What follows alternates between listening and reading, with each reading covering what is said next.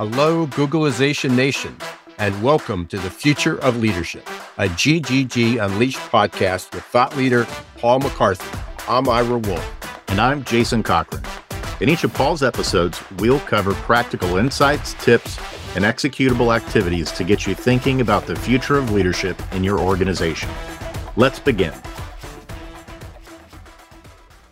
It's time to reframe the narrative. It's time to create the conditions for our leaders, leadership teams, and organizations to have open and honest conversations that matter. I'm Paul Mac from Paul Mac Leadership, just a poor boy from Shepherd's Bush, challenging the way things are done. And I've adopted a counterintuitive approach to the future of leadership that's starting to gain traction. What I'm sharing is raw, it's unconventional, but it's always focused on having the conversations we need to have. Through our work, research, and understanding of current and future trends in leadership, we now know that organizations will increasingly need a different philosophy, mindset, and approach to support their organizations and leaders to navigate ongoing disruption. Fired leadership, as you'll see, introduces the five critical leadership qualities that leaders and organizations will need to increasingly and successfully navigate this ongoing disruption. Currently, Leaders who demonstrate these five critical qualities are being sidelined, marginalized, and even fired when they display them. No other leadership philosophy, program, or practitioner talks about these future leadership qualities as being critical to the future of leadership. And yet the research clearly corroborates their increasing significance to a leader's ability to lead effectively. In this next episode of the GGG Unleashed series, we'll introduce the fifth and final fired leadership quality and show you at a high level how to define this quality, how to define it in your leaders, being what it's like to be a leader who exudes this leadership quality, and the impact on your organization of a leader who demonstrates this leadership quality. My aim is that by the end of this episode, I would have introduced this leadership quality and provided some tips to help you and your organization begin to identify, recruit, onboard, and develop leaders in your current leadership pool and future leadership pipeline who have this leadership quality. Today, we're going to talk through direct and transparent. I call these transparents. Personally, this has always been the most important and yet challenging of the fired leadership qualities to talk about, because in demonstrating this quality throughout my leadership career, and by the way, being a human, it's the one that has sparked the most controversy amongst my peers, colleagues, and direct reports. One of the reasons for it being so challenging for me is also because of the hypocrisy it surfaces. Leaders are increasingly told and sold by the swath of company recruitment literature and initial recruitment meetings with hiring managers that companies want leaders to be direct, to be transparent, and to not play the political game. And yet, upon being onboarded and immersed into the organization, we quickly find the opposite is true. I started as a senior manager stroke associate partner in a large global consulting firm. And I went into the meeting with my team and the partner in tow and was asked very clearly to share my thoughts and my ideas upon hearing some of the ideas that the partner had. They wanted to know if I thought the idea was a good one or a bad one. Now, after being recruited through a timely and expensive leadership recruitment process, when I was asked for my feedback, I genuinely thought that I was being asked for my feedback. And when I was asked my feedback, I openly shared my feedback honestly. I explained that the idea the partner had was not necessarily the best idea. And upon doing that, I would step onto what I called ego based leadership landmines. Instead of defining what a transparent is, let me jump straight into the lion's den and define the exact opposite of a transparent. The following is a true story, and more information can be found from the relevant link in the show notes. You may or may not be aware of the GM ignition switch defect. It was a tragedy that happened in 2014. Allow me to give a short recap. In 2014, GM issued a recall of 800,000 vehicles due to an ignition switch defect. While that may sound trivial, Consider that these faulty ignition switches might turn the entire car off while driving, causing the driver to lose complete control. If that weren't bad enough, add to the mix the fact that the airbags wouldn't deploy while the engine was off, a literal death trap. GM expanded its defect notice several times. Ultimately, 30 million vehicles were recalled worldwide. In the end, GM paid compensation for the 124 deaths directly attributed to the defect, as well as forfeiting 800 to 900 US million dollars.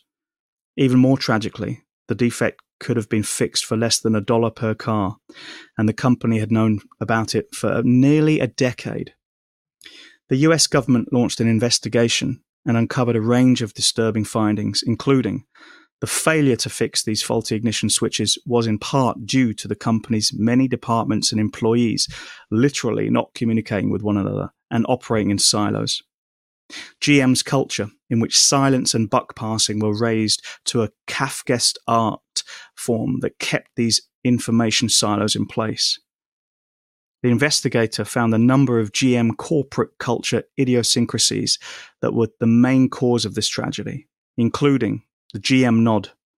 So at the end of a meeting where a course of action had been decided upon, the leaders would go around the room, each silently nodding in turn.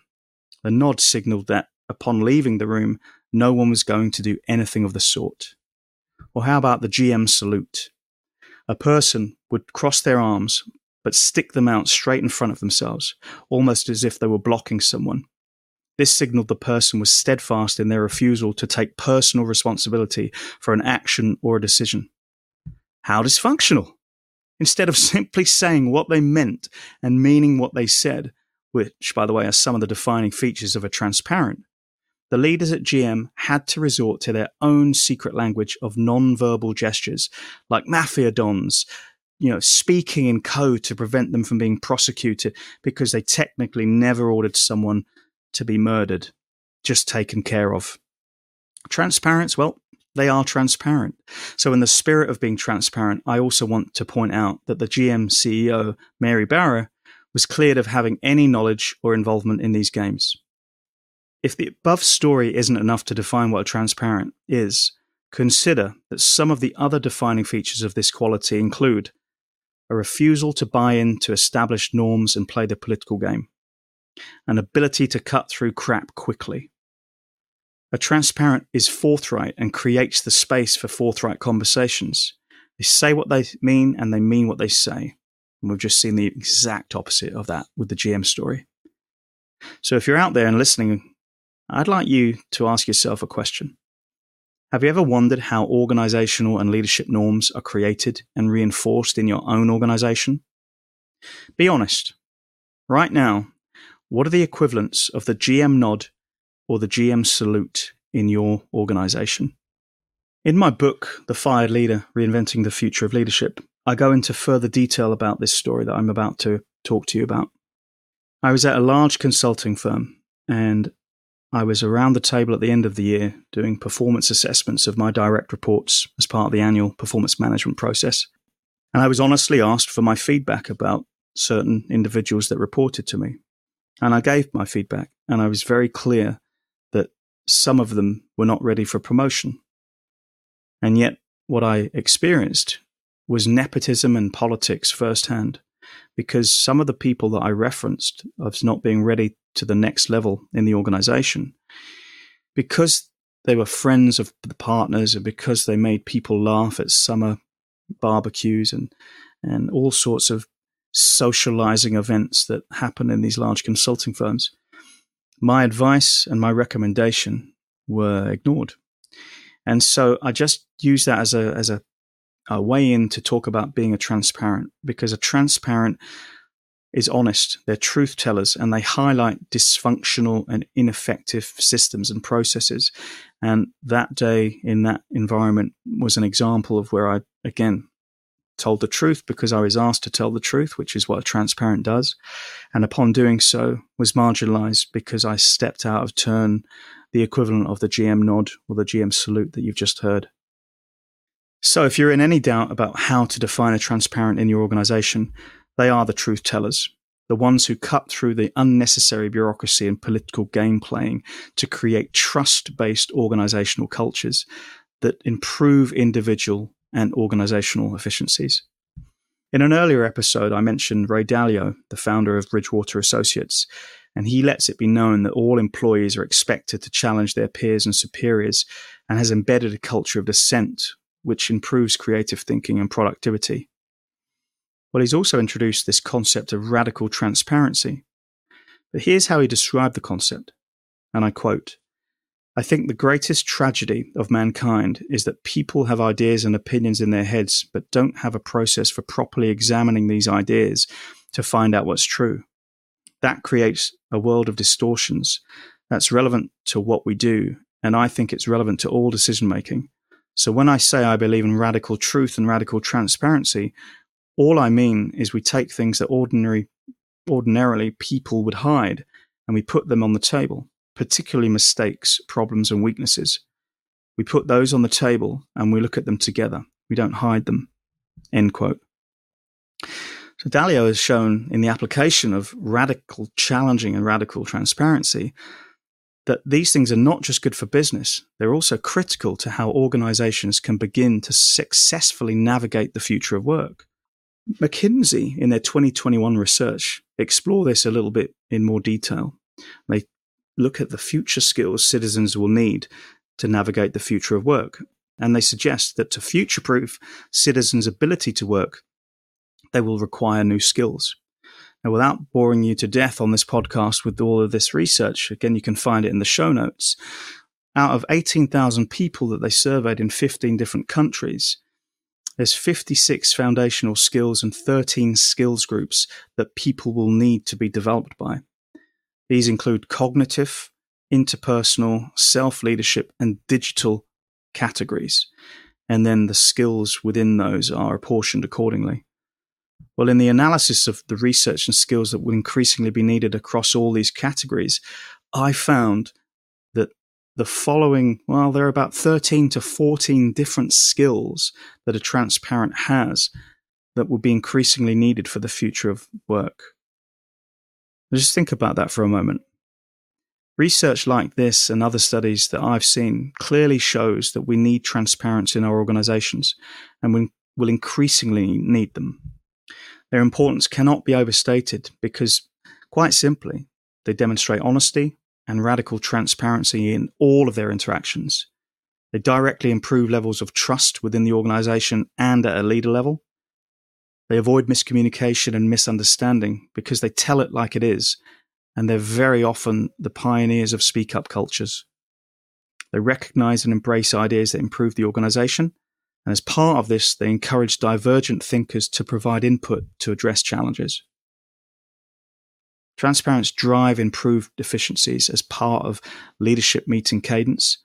I mean, how how useful would it have been if you'd had a transparent that was in GM at the time of that tragedy in 2014.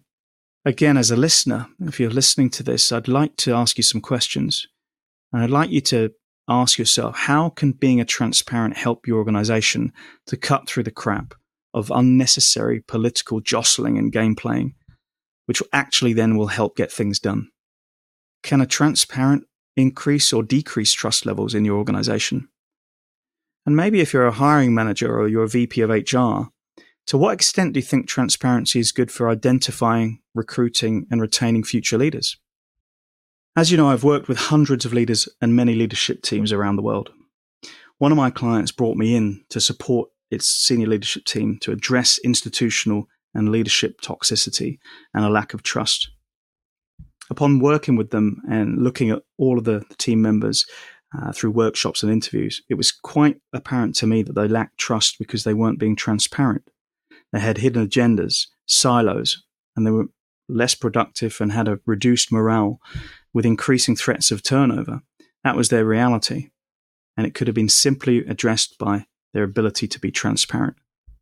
So, with their permission, I was able to support them in creating the conditions for crucial conversations that helped them to discuss their challenges in toxic leadership cultures through being open, honest, creating trust, and being transparent. The outcome? An engaged senior leadership team that was high performing, aligned to a clear vision, and able to cut through the crap quickly to get things done. And they enjoyed working with each other. Again, another example, we, we now see that being a transparent is not just good for business, but also the right way to lead. Speaking of business, you may or may not have heard of the Surgery Center of Oklahoma. Well, they've approached being transparent at an organizational level. This is a great example of where a business is transparent about how it operates, which can then help it lead to improved performance and better organizational outcomes. What they do is quite simply they provide transparency of their pricing, where other centers in this field don't. And guess what? It's actually increased their demand from their suppliers, from their, their customers for their services. Again, showing that being transparent is good for business and it's the right way to lead. What are the benefits that you see of having the same approach to transparency as the Surgery Center of Oklahoma with your leaders? How about having direct and transparent conversations along the same lines of how Brian Grazer, who referred to curiosity conversations, we covered that in another episode. How about if you had transparent conversations? And another way of actually looking at the effectiveness of these is to think about how you currently measure leaders in your organization in terms of their ability to be direct and transparent. Just as we wrap this episode up, I just want to remind you of some of the other research out there that we might have referenced in other episodes from Grant Thornton, who talk about biggest disruptions coming from technology and a different kind of leader that's needed. What really interests me about that type of research, and again, episode uh, show notes will have this linked, is that in order to realize the advances in technology and disruption, new skill sets of being innovative, adaptable, and collaborative are going to be needed by future leaders, as well as the need to be more decisive at making decisions. And that's a critical component of being a transparent. As we wrap this episode up, one of the things I'd love you to be asking yourself about leaders you have in your organization right now who are transparent is quite simply, what are they motivated by? Because we can see from the research and the case studies that this type of leaders focus on being clear, improving efficiencies, and getting to the core of an issue quickly. But how are they showing up in your organization? We've also seen from research uh, that I've referenced in other episodes talent is increasingly walking away from organizations that continue to play the political game or have hidden agendas. It's clear that future leaders don't want to play those games and they're much more purpose focused. So, some things to think about. Given what you've heard in this episode and others that I've done, do you really believe silos are a good thing or healthy for organizations and approaches to leadership? What impact do you think transparency can have on organizations and what might get in the way of this impact? And how do you think you can fully understand the true cost of playing the political game in your organization? We run Fired Leadership Labs to help hiring managers, chief people officers, and VPs of HR to understand these fired leader qualities and how to integrate them into how leaders are identified, recruited, onboarded, and developed. So contact me for more information on this through LinkedIn or through my website in the show notes. We're also developing and deploying the first fired leadership program in this in this area to a range of different beta audiences from different organizations. If you'd like to be part of it, again, reach out to me. And the last thing, folks, is that I've just produced the world's first book on this topic. It's a bestseller and it's being well received around the world. And it's beginning to have a future impact on the future of leadership. So you can get a copy again from the show notes, reach out to me directly. This book will also be accompanied by an end to end companion guide shortly that will show an organization how to implement fired leadership into their organization. It'll be on my website as well.